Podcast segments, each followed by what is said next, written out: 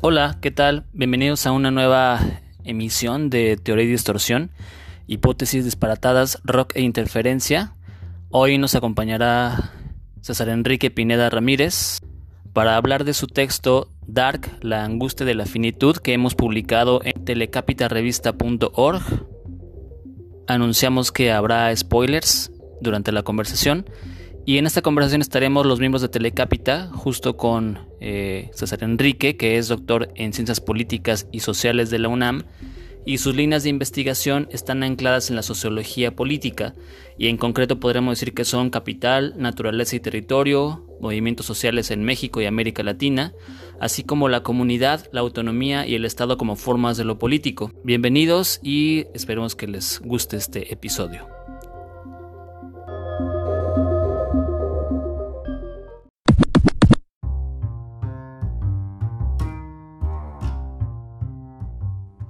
Hola. ¿Cómo estás? Bien, bien, aquí está el equipo de Telecapita. Con nosotros está César Enrique Pineda Ramírez y estamos César Cortés Vega, Cuauhtémoc Camilo Delgado y Alejandro Flores Valencia. ¿Cómo estás? Muy bien. Gracias por la invitación. No, pues gracias a ti. Acá habla César. Y tu gallo. Eso. Y aquí Cuauhtémoc. ¿Qué onda, César? Un gusto saludarte otra vez. Igual. Digo, tenemos el texto ya alojado en la página, pero quizás plantearlo de una manera más, más coloquial. Sí. Y quizás junto con las intenciones, lo que te llamó la atención, el por qué, porque aparte lo escribiste casi luego, luego de que sale, entonces supongo que hay una necesidad allí de, de prácticamente devorarla y reflexionar en torno, quizás ya había, ya venían reflexiones anteriores, y con base en lo que nos cuentes, pues también plantear una breve conversación entre los cuatro. Súper chido. Entonces, pues si gustas, adelante. Terminó Dark, una serie que seguí eh, desde el principio al fin, rápidamente, devorándola.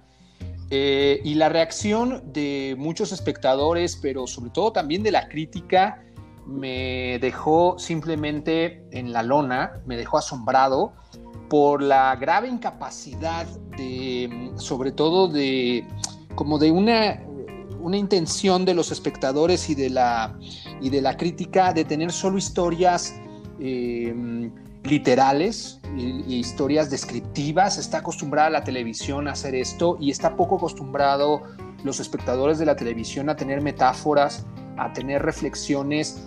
Eh, leí una crítica que decían que no llevaban a ningún lado.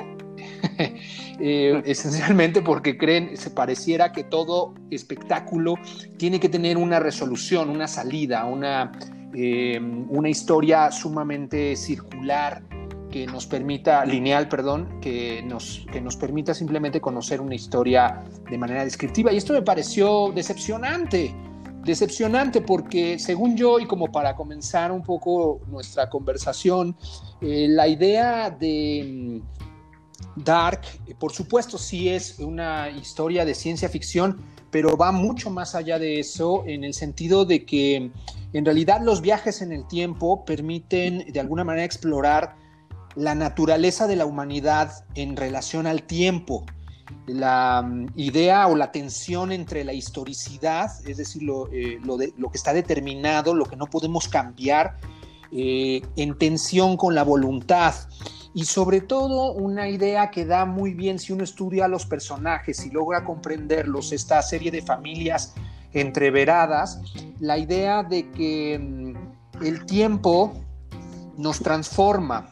Pero hay una cita especial al, inicio de la serie, que, que es curiosamente de Einstein, que dice que el tiempo es una ilusión. El tiempo nos transforma, es lo que decimos, es que el tiempo lo cambió, es que el tiempo me cambió, es que cambiamos a lo largo de nuestra vida, cambiamos por el tiempo, pero es una especie de, darle un poder a una fuerza que está por fuera de nosotros, a una fuerza que puede ser divina, que le llevamos tiempo, y lo cierto es que el tiempo no tiene influencia sobre nosotros porque, como diría Einstein, efectivamente el tiempo es una ilusión. Lo que nos va cambiando eh, son las historias, las decisiones, pero también el caos y las consecuencias de nuestras interacciones con los otros y las otras. Y eso es lo que nos va cambiando y a ese cambio le llamamos el cambio del tiempo, pero en realidad es eh, eh, de alguna manera esta interpretación central de, cómo cambia la gente en el tiempo, cómo cambian los humanos y las humanas, sobre todo en, em, en una tensión también no solo entre determinismo y voluntad, sino también entre principio y fin, entre la humanidad buscando el principio, su origen y su lucha constante por, contra la finitud de su tiempo, de su vida, de su tiempo histórico. Es una lucha perpetua. Entonces, yo siento que con al menos estas tres grandes ideas que son dilemas filosóficos, existenciales, de numerosos autores y de numerosas culturas y de numerosas religiones, podríamos dar un sentido un poco más denso, más profundo a una serie que creo a eso nos invitaba, no solo a a descubrir un intrincado árbol genealógico, que todo el mundo hacía sus árboles genealógicos este, caseros, este, no solo a, entender exactamente la teoría física y, la relatividad del tiempo o las máquinas del tiempo entreveradas en diversos universos y momentos del tiempo, momentos históricos de una comunidad alemana sin, eh, ficticia, sino esencialmente que es el pretexto para llevarnos en una muy densa y yo diría en una muy oscura eh, reflexión sobre el tiempo, la humanidad, la finitud y los orígenes, ¿no? Y, que, creo que ese es el planteamiento con el que quisiera decir, creo que podemos exprimir más a Dark, ¿no? Podemos exprimir esa serie eh, a partir de una serie de interpretaciones que se quedan muy lejos de decir que Dark era la Stranger Things alemana, este, o, que, eh, o que Dark era la lucha entre el bien y el mal. Válgame Dios, ¿de dónde salió esa interpretación? Yo quisiera invitar a los escuchas a, que debatamos esa, esa versión deslactosada este, de, de, ver a Dark desde ese punto de vista y que veamos a Dark desde un punto de vista eh, interpretándolo desde, desde, este dilema existencial eterno. Sí, yo pensaba ahora justo en, en el tiempo narrativo del mercado, porque hace un tiempo estaba platicando ahí alrededor de las telenovelas y cómo las series televisivas se habían convertido en el nuevo tipo de telenovelas más elaborados y tal pero que este, mantienen una temporalidad similar, es decir, estos, estos cortes eh, constantes eh, que te llevan de un lugar a otro, los espectadores ya estamos de algún modo educados para ello. Y pensaría que a pesar de que la plática, y, yo lo hablaba alrededor de, la, de, las conversaciones, de cómo se generan las conversaciones, que justo caminas de un lugar a otro y, eh, saltas, a mí me pasa mucho en el momento en el que hablo, salto de un tema hacia el otro y a veces no, genero conectores para que los otros puedan transitar libremente por esas, por esas alucinaciones mías. Y al final pienso que es una forma popular de habla que la televisión ha encapsulado y ha, eh, eh, eh, generado su propia narrativa. Y yo creo que yo no he terminado de ver la, la, serie. Y sí me di cuenta de que a pesar de que mantienen este, esta temporalidad de algún modo reducida, rápida, no tan clara en términos de narrativa, pero sí clara en términos, decía yo, de discurso televisivo, hay algo este, que, es ominoso en estas, o sea, que, no es el mal ni el bien, justamente como decías, sino que se presiente siempre algo, algo que no está dicho. Y que, eh, por ejemplo, los cortes de una escena a otra, en donde mandan a negros y mantienen unos segundos esa cortina negra hasta que empieza la siguiente escena, en ese momento hay una cosa que no es fácil de descifrar para el espectador medio. Es decir, se le exige a un, a un espectador medio pues pasar a otro tipo de reflexiones más justamente respecto al, al, manejo del tiempo, es decir, a, la forma, a las formas distintas que tenemos para concebir los tiempos, cómo de algún modo el tiempo es elástico y puede ser llegar eh, su elasticidad hasta un desdoblamiento complejo en donde tú no seas tú propiamente, es decir, o en donde aquel que se personifica y que se genera como un personaje, digamos, reconocible frente a los ojos de la ley o de la clasificación legal, en el tiempo narrativo, pero que también son, eh, es un tiempo que nosotros en la vida cotidiana empleamos de manera poco consciente, en el tiempo narrativo tú puedes desdoblarte y ser un otro o ser tu otro pasado o ser una, imagen de ti mismo. El otro día justo en, las, en nuestras charlas salía el tema de Borges y del jardín de los senderos que se bifurcan, este cuento famoso, en donde hay dos tiempos paralelos que a veces se tocan y después se vuelven a, a diferenciar. Y sentía yo que este es un esfuerzo interesante también en la época en la que estamos viviendo, porque acá nuestros tiempos se han desdibujado, se han convertido en una cosa distinta y siento que a veces eh, eh, me cuesta trabajo creer en las casualidades y el hecho de que esta serie justamente presente sus, cartas en estos momentos es, eh, este, puede tener que ver un poco con esta, esta ilusión fantástica de un tiempo que, que sí está determinado, me explico, es decir, que sí es destinal hasta cierto punto. Eh, en ese sentido, hay una frase que, siguiendo un poco la línea de lo que estás comentando, que dice eh, Jonás en un tiempo futuro, eh, para no hacer spoiler, dice Jonás del futuro, ¿por qué me fascina el tiempo?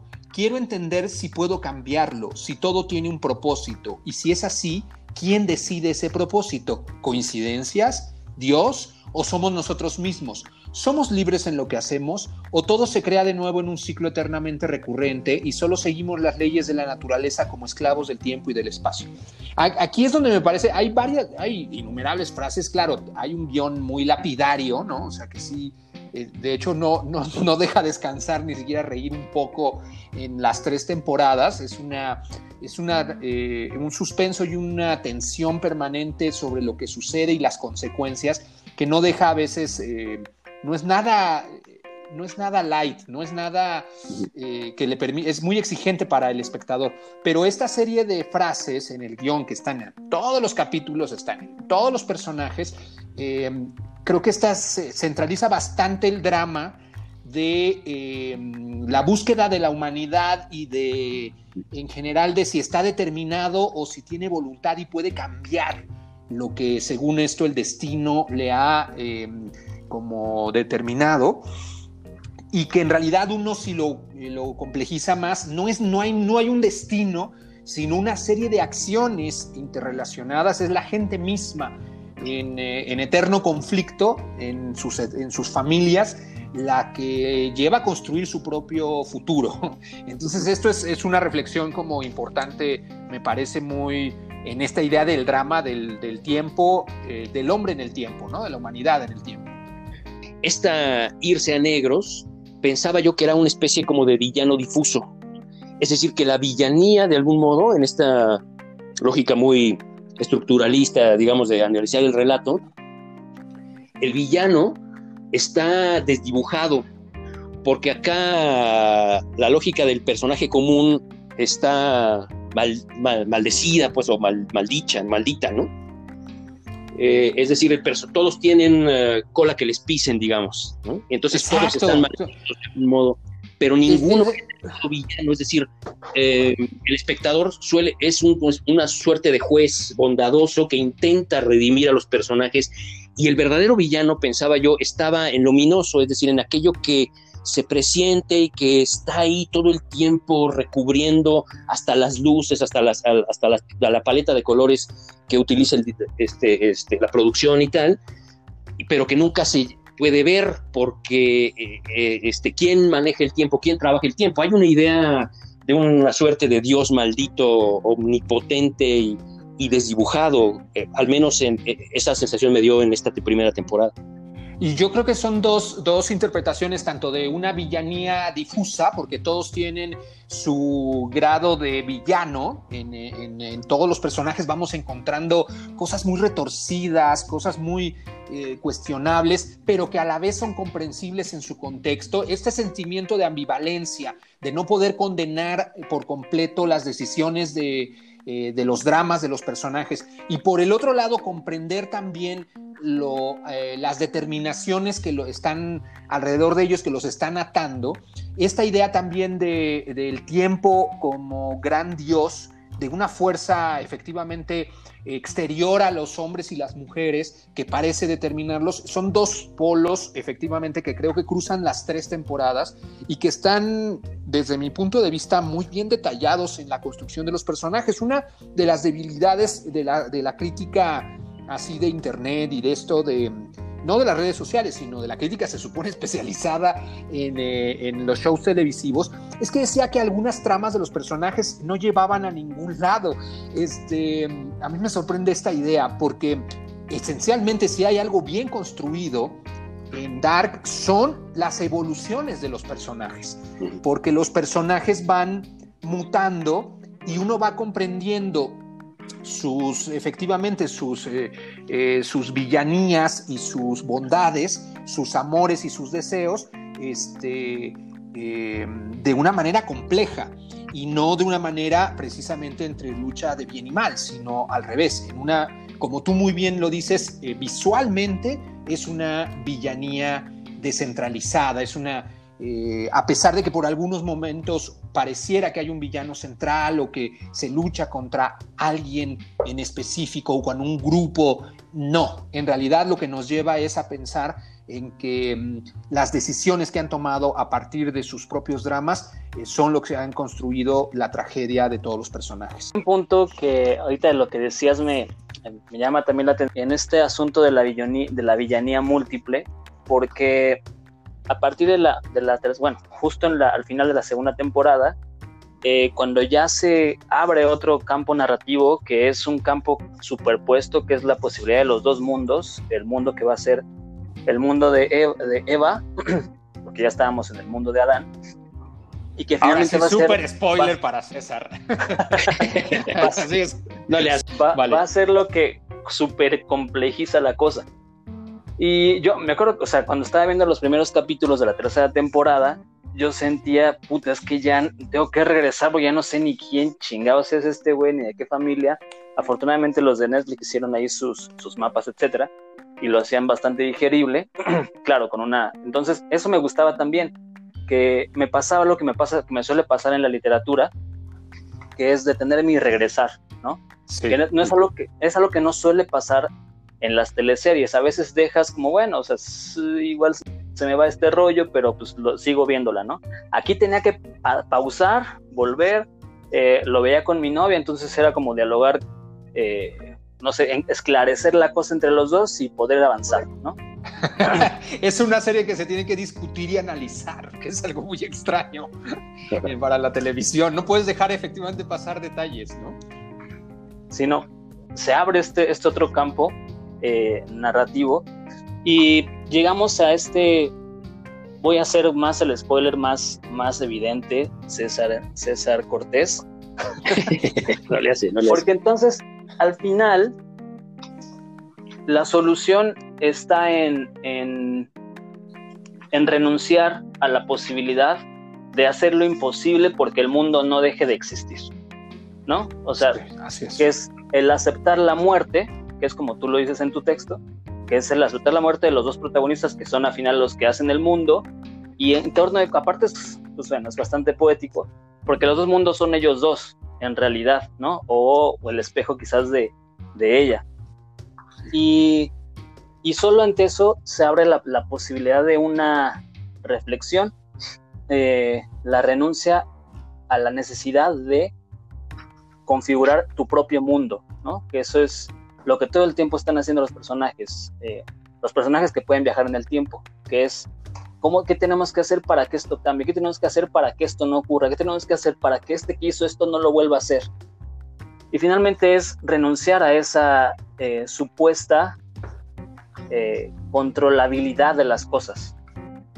Y justo quería preguntarte, que es con lo que cierras en tu texto, ¿a qué te refieres con, con con que ese cierre es el más oscuro y profundo, porque dices que esa conclusión tranquilizante y aterradora, la de que nuestra muerte nos comuniza, eh, todos desaparecemos, el tiempo nos, nos borrará, nunca habremos existido, es el cierre más oscuro y profundo. ¿Cómo ahondarías esta última idea con la que hiciera tu texto? Es que a mí me parece efectivamente y que ahí hay un salto eh, cualitativo, aunque hay una serie de referencias en todas las, todas las temporadas a toda la cultura popular. Hay un momento que no sé si lo, ustedes están de acuerdo, pero era claramente una referencia interestelar, ¿no? entre los personajes centrales de Jonás y Marta a la película Interestelar, de un viaje no solo en el tiempo, sino en el espacio. Eh, hay referencias, incluso es una referencia la única que encontré como chusca, en el sentido de que eh, se quedan atascados en, un momento en el siglo XIX sin combustible, dice uno de los personajes. Esto es lo que le sucede a Marty McFly. Exacto. en este, con el DeLorean sin, en el, viejo este estadounidense.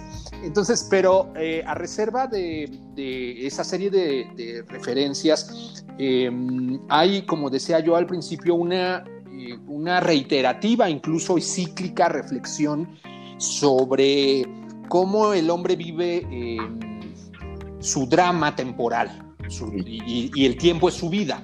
Dice Adam, uno de los personajes, dice, el hombre es una criatura extraña, todas sus acciones están motivadas por el deseo, su carácter forjado por el dolor.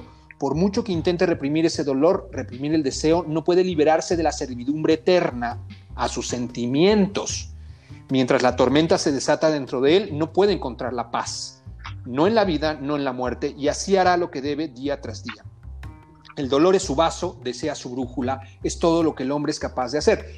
Esta idea de que las, estás, uno, uno es eh, siervo de sus sentimientos durante toda su vida, y efectivamente, como tú lo planteas, de intentar controlar el destino y controlar eh, eh, lo que no es controlable, es, no es controlable el caos, no es controlable las consecuencias inesperadas, no es controlable precisamente las acciones y las interacciones con todos los demás, eh, porque hay una serie de consecuencias fortuitas. Eh, y esto lo maneja muy bien la tercera temporada porque son pequeños cambios, pequeñas decisiones que lograron hacer cambios enormes en el universo paralelo que se crea en la tercera temporada. Y digo que es, la, eh, es un final de alguna manera tranquilizador y aterrador porque formalmente la, aceptación de la muerte es la aceptación no solo de que nuestro tiempo es finito, sino de que mm, somos de alguna manera esta, esta frase que dicen también Jonas y Marta, que son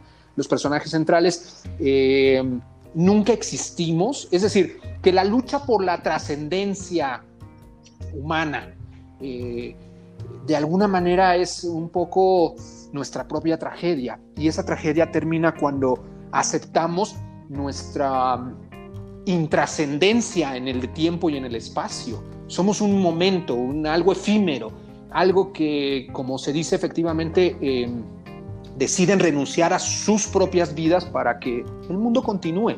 El mundo continúa y nunca pasó, no se afecta nada, no, no hay un drama sin, nuestras vidas.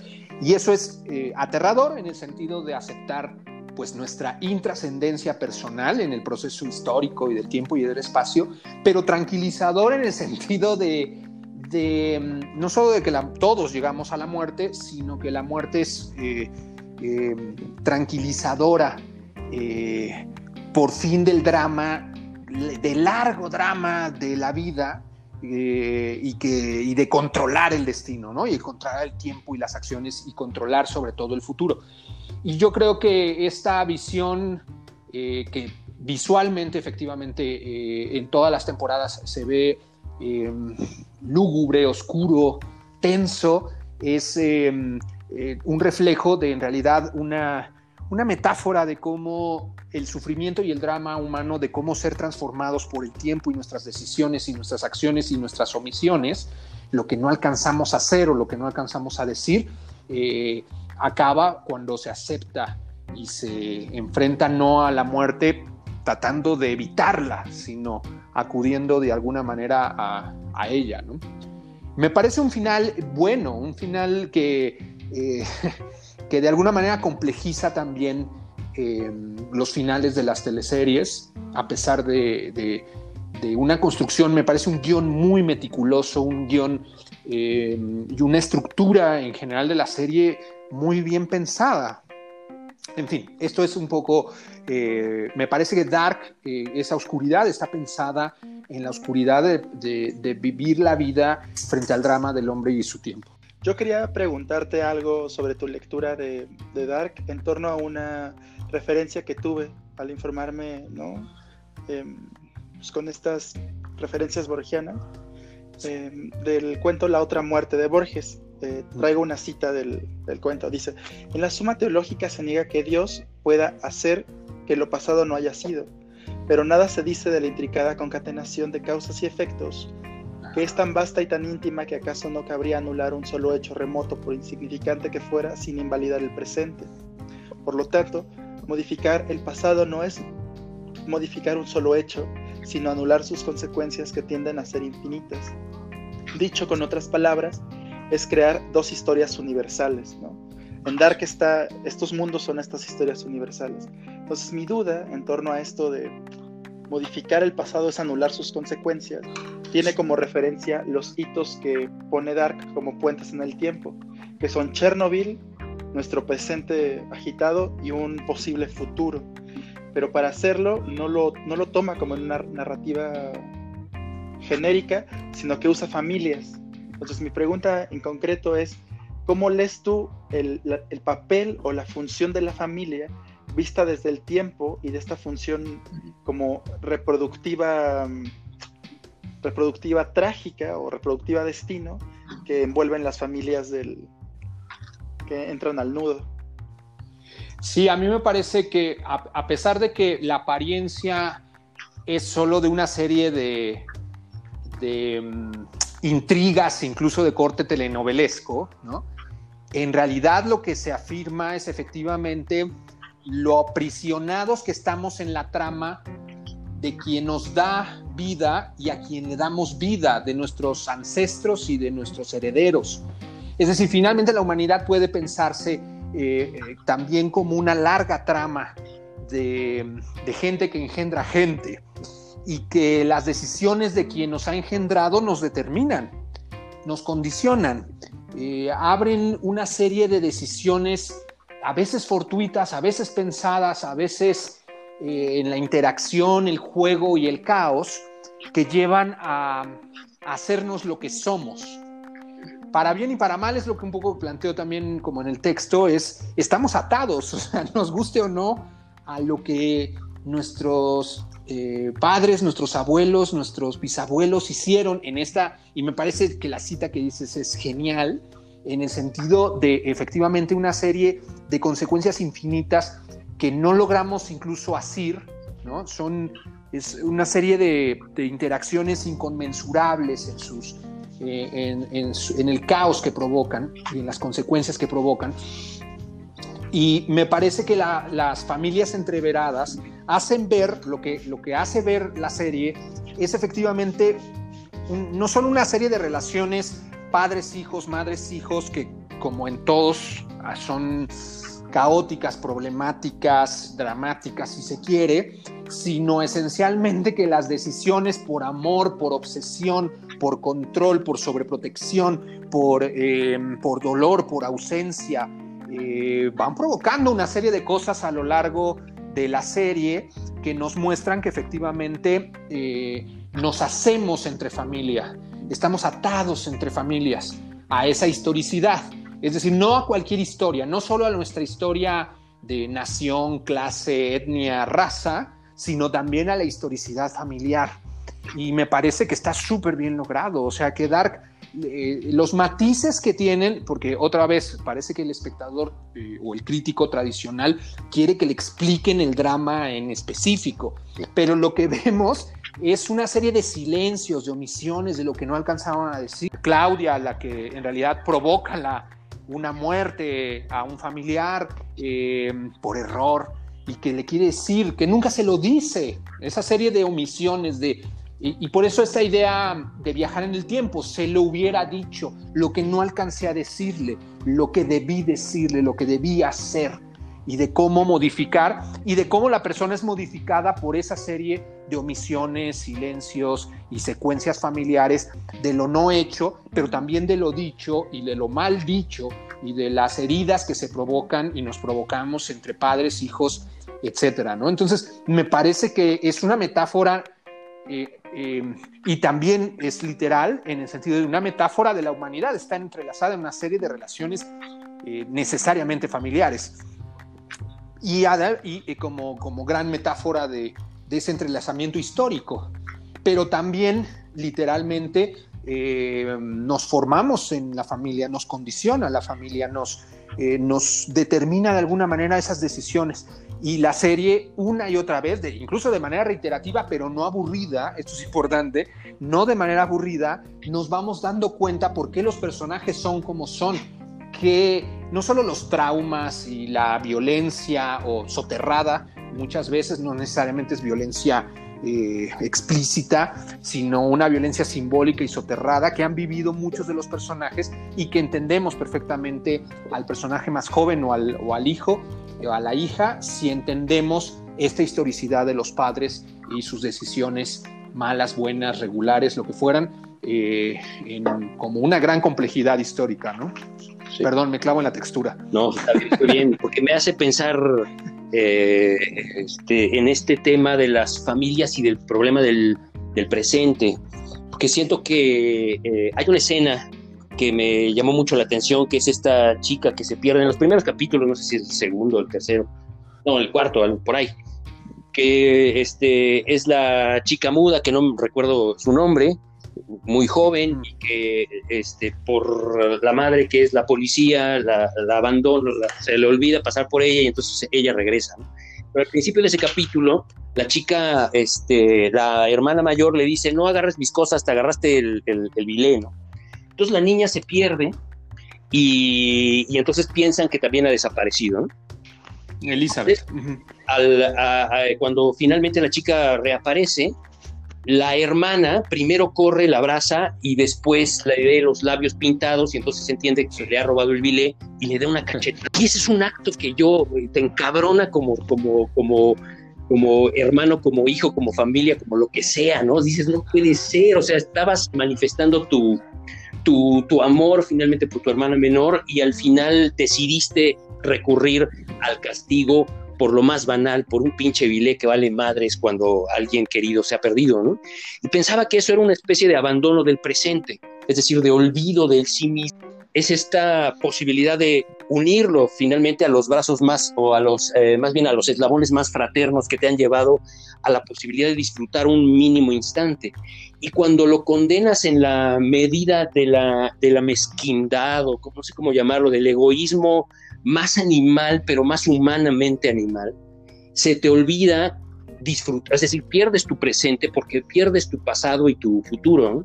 Es decir, cada uno de estos personajes están al final mal, mal, mal de nuevo lo mismo, este, malditos en su propia familia, pero, pero lo, lo, están porque están obedeciendo, digamos, a las funciones más inmediatas.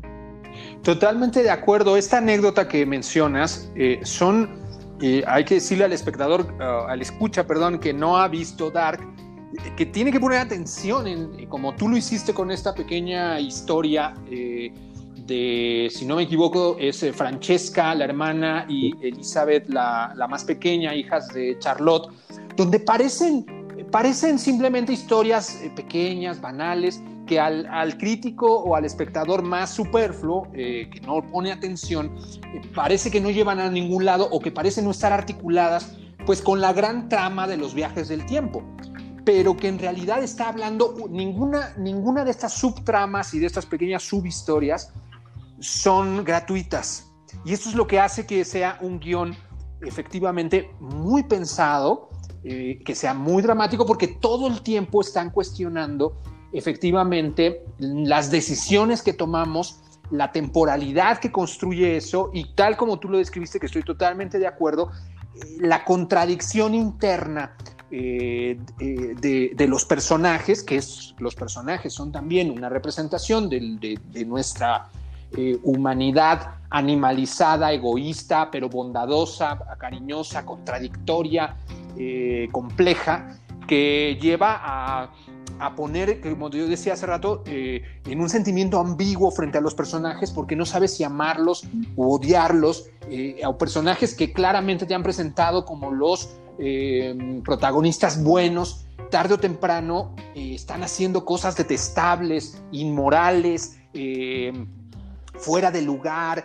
obsesivas e incluso criminales que llevan a cuestionar esta afinidad que tenías con el personaje o con, eh, o con cualquiera de ellos, ¿no? Y crees esa complejidad la que hay que buscar en Dark.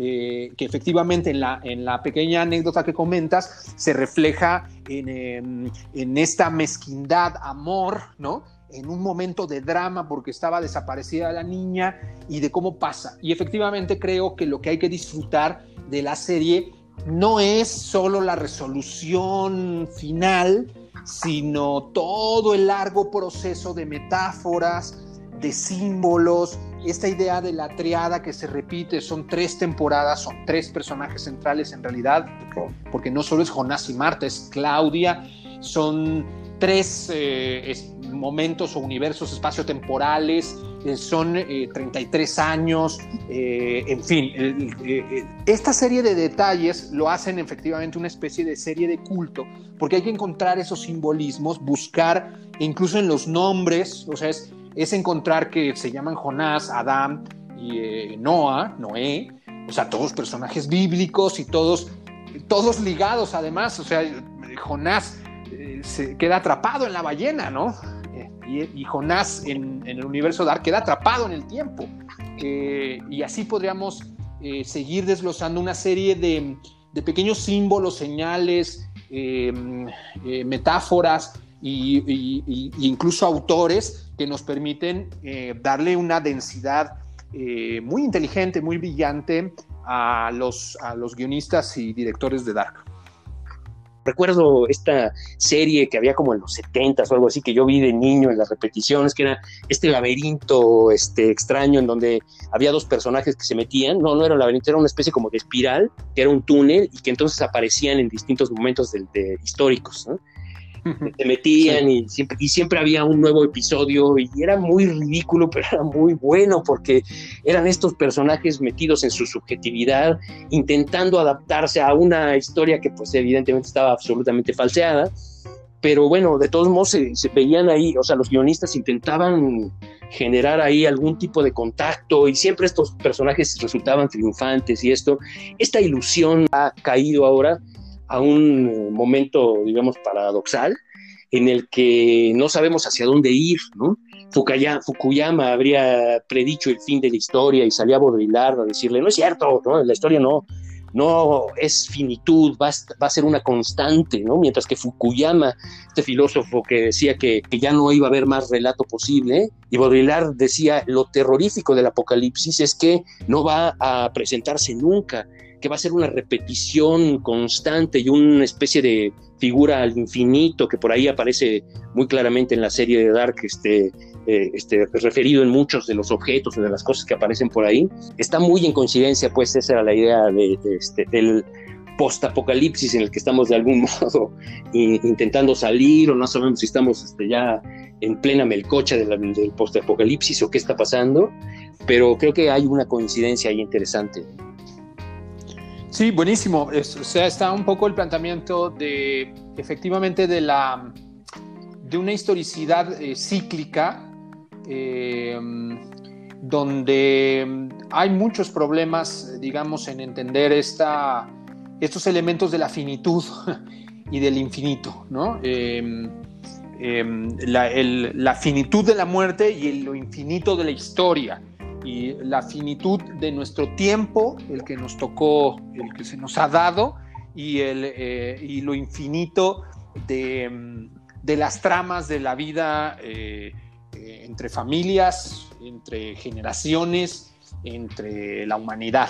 Entonces, creo que esas son las, precisamente las, las, las, las grandes tensiones y las grandes discusiones que una vez más, obviamente no tienen solución, obviamente no cierran, ¿no? Porque si no, eh, Dark nos presentaría una especie de, de, moralina, de discurso, ¿no? En el sentido de cuál es el sentido eh, del tiempo, el espacio, la vida, el hombre y su, su finitud, ¿no? Eh, y no lo muestra, no hay solución. lo que hay solución es em, simplemente la resolución de la narrativa y del relato como tal, pero no hay solución a todas las reflexiones, dramas, em, vericuetos e incluso callejones sin salida a los que se meten muchos personajes. No hay solución. Si uno lo mira como solo ciencia ficción, pues evidentemente hay una serie de incongruencias que, eh, pues no, no, no checan del todo. Es decir, hay una serie de máquinas del tiempo que durante la primera temporada nos muestran muy claramente cómo se fueron construyendo, pero luego hay otras máquinas del tiempo, eh, aparece la partícula de Dios y en la tercera temporada nos aparece una máquina no solo del tiempo, sino de eh, que viajen, en, que permite viajar entre universos, ya no nos queda tan claro se saltan un poco las eh, explicaciones científicas para tener la comprensión y la linealidad de cómo, cuál historia entró en una, en fin, y así fue como lo leyó una parte de los espectadores, en el sentido de, de leerlo solo, literalmente, como, como ciencia ficción, apoyados eh, muchas veces sí en, teorías físico-cuánticas y, de la relatividad y lo que quieran, pero esencialmente lo que tenemos es una reflexión sobre mucho más profunda, eh, pues digamos que deja como, telón de fondo eh, las máquinas del tiempo y su técnica y la manipulación tecnocientífica para eso, ¿no? Creo que em, habla un poco eh, de, porque eso sí está en toda la trama vertebrada, de la idea de cómo el hombre modifica a partir de la tecnología, o intenta, mejor dicho, modificar su destino. Eh, una clásica discusión, eh, digamos, de la filosofía de la ciencia, y es cómo la, la técnica, la ciencia y la tecnología permiten aparente, o dan la apariencia de poder controlar eh, a la naturaleza, en este caso al tiempo, eh, y controlarlo y asirlo y por tanto tener una capacidad de intervención, una capacidad de modificación, una capacidad de voluntad absoluta que es en realidad un delirio. Porque al, intentar efectivamente, como mencionaban en la otra, en la, en la cita de Borges, eh, al intentar cambiar el pasado, las consecuencias son inesperadas, son también inconmensurables. Y creo que hay una fuerte, eh, si pudiéramos en algún momento, eh, alguien tuviera la paciencia de analizar historia por historia, se daría cuenta que cada historia de cada, no solo cada familia, sino también cada personaje refleja estas tensiones eh, de manera transversal a toda la historia y el relato general de los viajes en el tiempo, a una reflexión de, los dramas de la vida del hombre en el tiempo. ¿Qué indica el hecho de que es una serie alemana que se distribuye por Netflix y que ocurre en un pueblo, o sea, que la, historia le ocurre a personas en un pueblito de Alemania que pues, quién sabe dónde dónde está y donde hay una planta nuclear casi como los Simpsons. Entonces, ¿qué indica, es, ¿qué indica esa concatenación? Podría ser Springfield. Ahora que lo mencionas sí parece totalmente Springfield, ¿no? No, yo, me David Lynch en la, en la serie esta de, ¿cómo se llama? La serie de Lynch. Poco esta cosa ahí de, las, de, los... Twin Peaks, sí, sí, sí, Twin Peaks es como el modelo, ¿no? Este, aunque creo que la televisión y el cine en su versión hollywoodense ha llegado a, magnitudes insospechadas, donde el asombro y captar la atención del espectador se ha vuelto cada vez, pues lo que todos decimos, un fuego de artificios y que los necesitamos. Yo al menos también estoy, soy adictivo o provoca adicción el asombrarte cada vez más con más efectos especiales, con más eh, batallas épicas que se pusieron en las últimas dos décadas como, eh, como centro de los grandes filmes de, superhéroes, de, batallas épicas heroicas, del Señor de los Anillos, etc.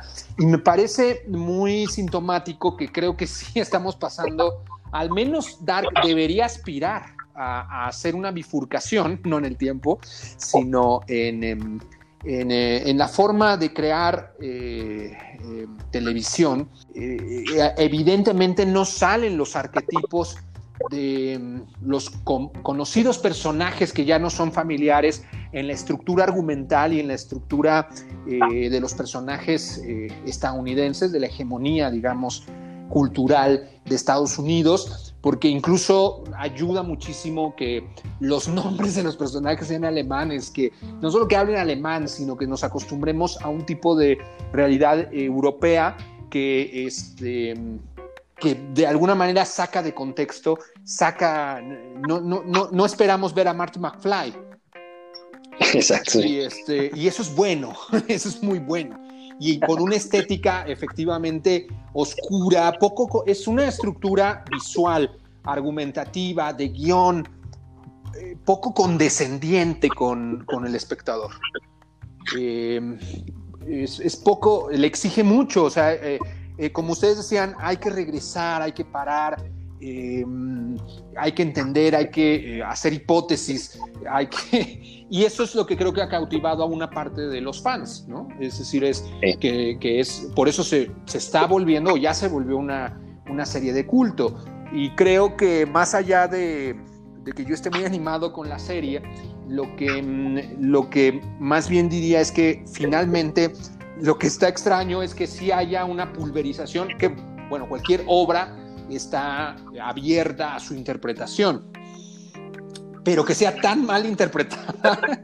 este, sí, me- sí, o sea, no, es, no hay un debate, o sea, es, la mayoría de la gente no lo entendió, pero la mayoría de la gente incluso la no la entendió por las razones equivocadas. Es decir, este, porque está buscando las soluciones, o sea, se metió a estudiar física cuántica y ahí no va a haber soluciones, se metió a hacer árboles genealógicos y bueno, eso está bien para facilitarlo, pero ahí no va a encontrar el meollo del asunto. Y que creo que entonces, eh, regresando sobre la discusión de los personajes, y ese es el fenómeno que, bueno, estamos debatiendo hoy y qué chido que al menos abre ese debate como, como obra y producto cultural de masas, eh, me parece sano, al menos, ¿no? Eh, que yo espero que haya más productos así. Netflix eh, anunció que no era, o sea, que la más eh, taquillera era este, em, The Witcher, eh, pero otras portales anuncian que es, por supuesto, la, la mejor serie de, televis- de televisión producida por Netflix. Me parece que es así y me parece que sí hay que verla y reflexionarla y debatirla y que ojalá y la televisión lograra siempre ponernos a debatir, analizar, hacer hipótesis e interpretaciones, ¿no? Por más locuaces, por más acertadas o por más eruditas o por más poco informadas que estén, que nos obliguen a pensar y a pensarnos, ¿no? Y eso es al menos necesario. Chido. Pues muchas gracias eh, por estar con nosotros, César, eh, por compartirnos tus, tus ideas y reflexiones en torno a una obra que está fuera como de tu campo de estudio natural, pero que tú te permites por necesidad eh, in- intentar indagar sobre él, ¿no? Entonces, pues chido, gracias por compartir el texto en Telecapita y, y a la gente que nos escucha, pues que lo lean y pues, debatan sobre, sobre Dark. Pues un gusto gracias gracias. por la invitación y este nos vemos en, en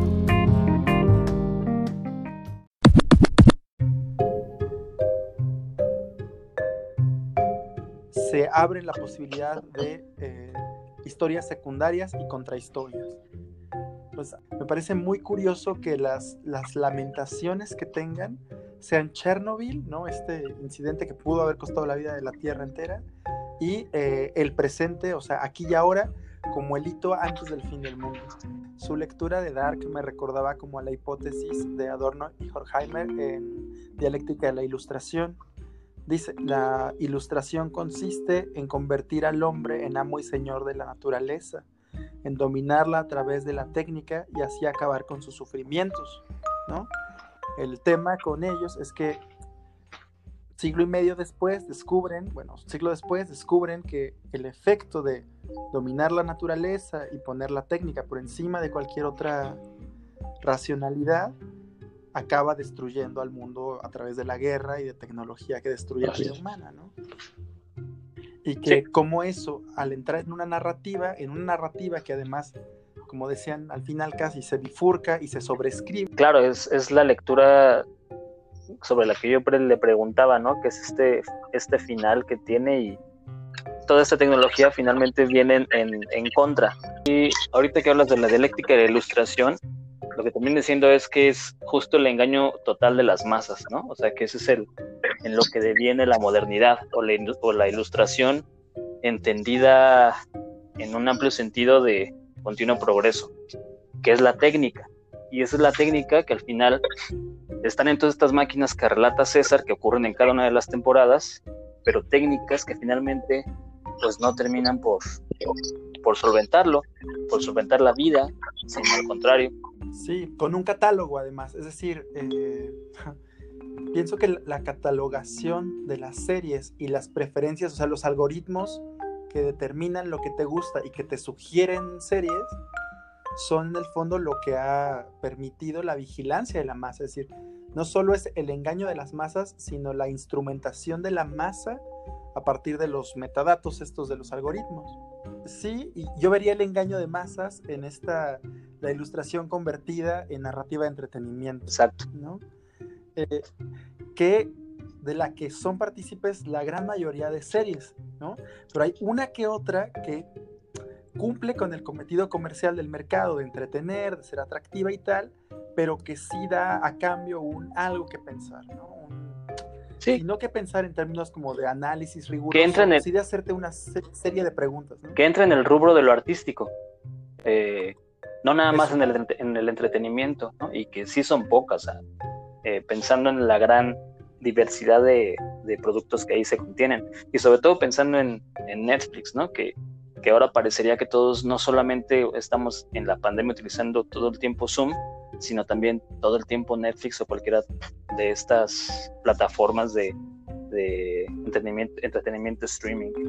Y está cabrón porque, digo, ahorita estamos hablando en términos positivos, ¿no? O sea, ese producto que está ahí en esta plataforma que es que da un da millones a quién sabe quién que no tengo ni idea de quién es el dueño de Netflix pero que sirve para hacer producciones chapitas en México como las de los Godines y no, no sé ni cuáles son, las del el caso este de la, de la niña Paulette, ¿no? Que es una mamada.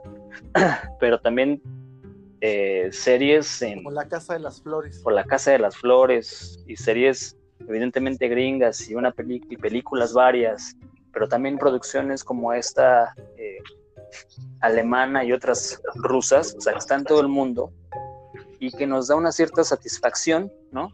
Que abrazamos, porque la abrazamos. Pues, de hecho, justo eh, me parece que en Netflix ocurre algo que no, que ocurría antes en la literatura, que era este desvelarte por acabar los capítulos, ¿no? O sea, por quedarte leyendo y que se te pasaban las horas y querías llegar al final y eso que ya quizás a muchos ya no les ocurre porque ya no se leen tantos libros, quizás ya no es la costumbre con la que van a crecer muchos niños, sino van a crecer con la otra, que es ver Netflix hasta que amanezca, si así lo quieren, es una sustitución de, de, las narrativas en el mundo contemporáneo, ¿no? o en nuestro mundo, en el, que en el que nos ha tocado vivir. Pero que no obstante hay una ganancia para algunos y quizás lo más rescatable, como decías ahorita, son unas cuantas series que permiten acceder a algo más artístico, quizás sin clavarnos demasiado en qué es lo artístico, pero que quisiera definirlo así. Sí, de producto cultural también, ¿no? Producto cultural que tiene una serie de características que dependen del arte, ¿no? Porque no podrían haber sido producidas si no fuesen desde el desarrollo del arte en determinadas épocas. Entonces hay un hay una clara imagen, una referencia clara en la serie al Renacimiento, por ejemplo, ¿no? A las figuras del Renacimiento, ¿no? Centralizadas, este, la pintura. exactamente, la pintura, eh, y las, y las, eh, el tipo de veladuras, el tipo de oscuridad también. Hay una serie de referencias que están contenidas en ese, en esa, en esa potencia, pero que es demasiado centralizada, ¿no? Ahí es en donde también quizás intentaba yo también hablar un poco del mercado en términos de, de el problema y esto que decías, Ale, de, sobre lo de de Netflix, ¿no? O sea, hay una interpretación centralizada, hipercentralizada, que, que genera, digamos, estas series y estamos la población cooptada por los discursos, celebrándola, discutiendo y tal. Ahora a mí me, gustó mucho la, conversación de César Enrique Pineda porque al final hay un, hay un entusiasmo que va más allá de esa, que supera, digamos, la, evidentemente, este, una media interpretativa que tiene que ver con el entretenimiento. César lo que está haciendo es vincularla con, con figuras de su, de, su, de su marco referencial amplio y las coloca en ese mismo, en ese mismo sentido, y eso es lo que quizás arrebate la interpretación. O sea, yo, aunque sea un caos, sigo confiando en que es el lector o el intérprete el que tiene el poder, ¿no? Y, un poco también lo quería colocar en estos términos de la narrativa que nos estamos comprando ahora por nuestra, digamos, tendencia cientificista a interpretar la realidad como los médicos o la ciencia nos la están relatando. Y es difícil encontrar líneas de fuga, pero posiblemente en la potestad, no, sería más bien en el poder arrebatado de los espectadores en estas series o en cualquier tipo, frente a estas series o frente a cualquier producto cultural esté un poco la respuesta, una respuesta que no conocemos aún, para ver cómo trascender este discurso que no sea desde la magia, que no sea nada más desde los relatos antecedentes, sino que sea una cosa nueva. Porque si nos atenemos a lo viejo y a las mismas peleas que hemos estado teniendo por siglos en la humanidad, y que no desaparecerán, por supuesto, pero si nos atenemos solo a ello, estamos perdidos. Pero también es la cuestión del, de quién es el lector, quién es el espectador. ¿no? Pensaba ahora que decías en que el, espectador tiene el poder y la decisión. Pues sí, pero ¿quién es el, espectador del siglo XXI? ¿Quién es el lector de las narrativas cuánticas, ¿no? Muy a la Jordi Carrión. El prólogo de Las Flores del Mal de Baudelaire, en el que está dedicado al lector, pero es, un lector que no lee poesía lírica. Baudelaire cree que es el lector incapacitado, el lector que no está preparado para sus libros el que tiene que leerlos, a diferencia de, por ejemplo, Nietzsche, ¿no? Que siempre dijo que él era, iba a ser incomprendido, ¿no? Que sus lectores siempre iban a estar por ver.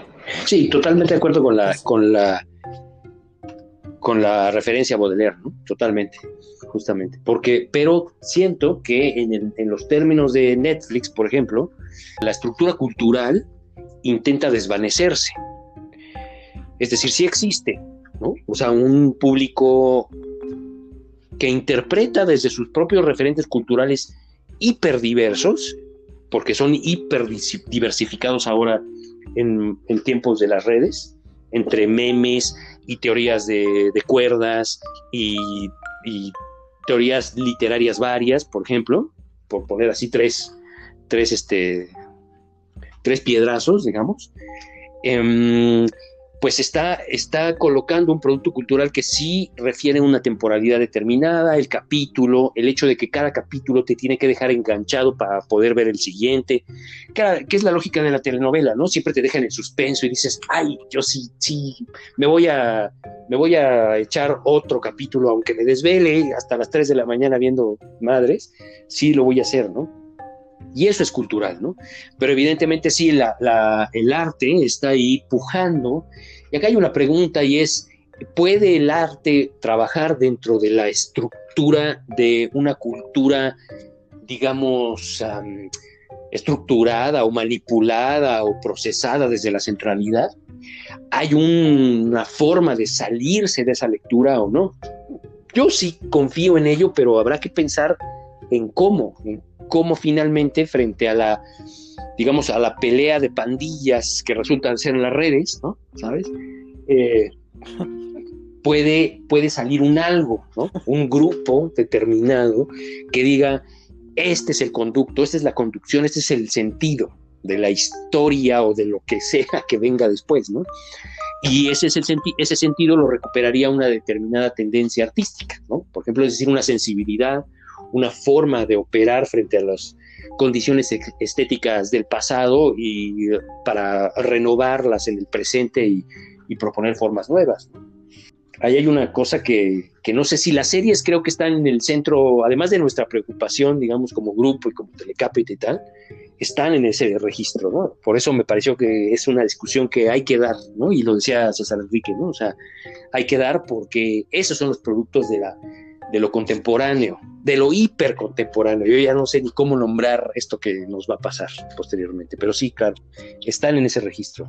Aparte le funcionó bien a Dark eh, la pandemia, ¿no? Porque en estas reflexiones y fantasmagorías y temores relacionados con el fin del mundo. Eh, y justo pues ocurre en, este, en este momento en el que está viendo mucha televisión, supongo, la que tiene, la que tiene internet, pero entonces causó mucho revuelo y hubo gente que hasta la empezó a ver porque sabían que era la última temporada, porque sabían que tenía que ver con algo eh, que se relacionaba con el apocalipsis, y entonces, pues estas narrativas, pues también tuvieron su auge en este momento, o han tenido su auge en este tiempo. Pensaba en esta cosa de lo, de lo, de las series presentadas a los latinoamericanos, que somos más afines al, al tipo de narrativas gringas con las que hemos sido educados, o nuestras, eh, eh, eh, digamos, como pujantes narrativas de, Latinoamérica, ¿no? Y a veces no estamos tan enfrentados así a nivel general a las, a las producciones de otros países, ¿no? Y al tipo de atmósferas.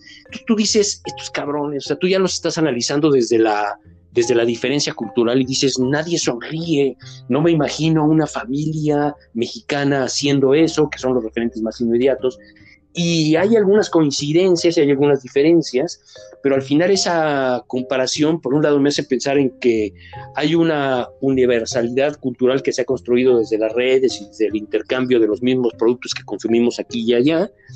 Y por otro lado, también las diferencias eh, por un lado históricas y por otro lado también de, de, gestos y de hábitos constantes que, que observamos anonadados un poco alrededor de, ese tipo de atmósferas, ¿no? Sobre todo los, germanos que tienen esta, esta potencia, te, resulta incluso extraño verlos intentar amar, ¿no? Como uno intenta amar y a veces fracasa, de la mismo modo, también esta, este intento, eh, porque el amor además es una cosa que en la serie está constantemente reflejada, ¿no? Es decir, más bien el fracaso del amor, ¿no? El fracaso y el intento del amor, ¿no? Eh, y entonces, bueno, ver estos personajes en otro lado del, continente con la historia que tienen y tal, reflejarlo en nuestras propias condiciones, ahora que además el relato se ha convertido en mundial, absolutamente mundial, es un mundial, una, terrenalidad absoluta, eh, pues vale la pena un poco como dialogar con esos fantasmas que esta nueva ficción nos presenta creo que es paradigmático un poco el, hecho de que estas series post-apocalípticas se nos presenten frente a los ojos para, para intentar revelarlas. El hecho de que sea alemana, bueno, no sé si es por eso, pero yo supongo, eh, es compleja y entonces hay una serie de referencias. Son los padres de la filosofía y la filosofía romántica, ¿no? Entonces, yo supondría, no lo sé, no no me consta, pero que ya en determinadas edades o con determinada educación, eh, hay ciertos conocimientos, ciertas teorías que son más accesibles que para el promedio quizás latinoamericano. Eh, no, no solo, no, pensando en que es menor, sino por la, el nivel de educativo que se tiene en países como el nuestro. Y claro, eh, quizás hay una gran tradición que ellos valoran mucho y que nosotros a veces no, creo que sí hay una, un indicio de que ellos saben que le hablan a otro tipo de espectador. Estamos enfrentados a tantos tipos de narrativas, sobre todo cinematográficas o, televisivas, que entonces ya es difícil sorprendernos, ¿no? Entonces, hay una velocidad en eso que la manera de narrar el tiempo en un futuro difuso, pero que estamos eh, comenzando a presentir, es una incógnita interesante de la cual seguir hablando. Y creo que Dark da un poco en el, eh, pone el dedo en la llaga en ese sentido, ¿no? En las formas nuevas de narrar y los, digamos, los problemas narrativos frente a los cuales los espectadores estaremos enfrentados en el futuro.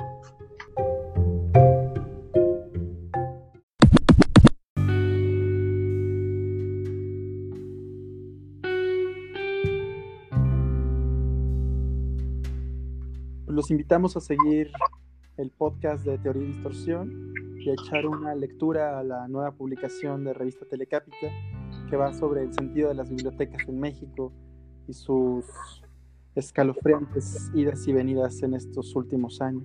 Texto de Alejandra Quirós que mm, documenta la experiencia de la Biblioteca Vasconcelos.